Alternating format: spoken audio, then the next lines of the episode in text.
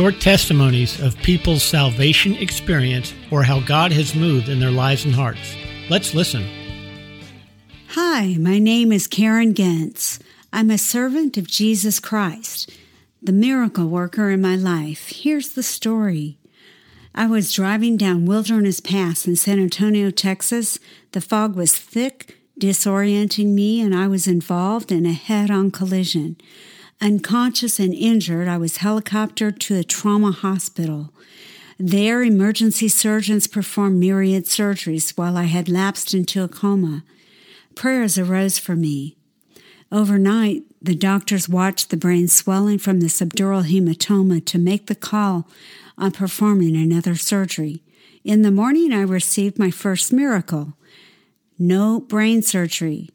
Dark news, however, came next. Most likely, I would not come out of the coma, or I would be violently aggressive and dazed, with less than a sixth grade mentality. I would not walk again. I would lose sight in my eye.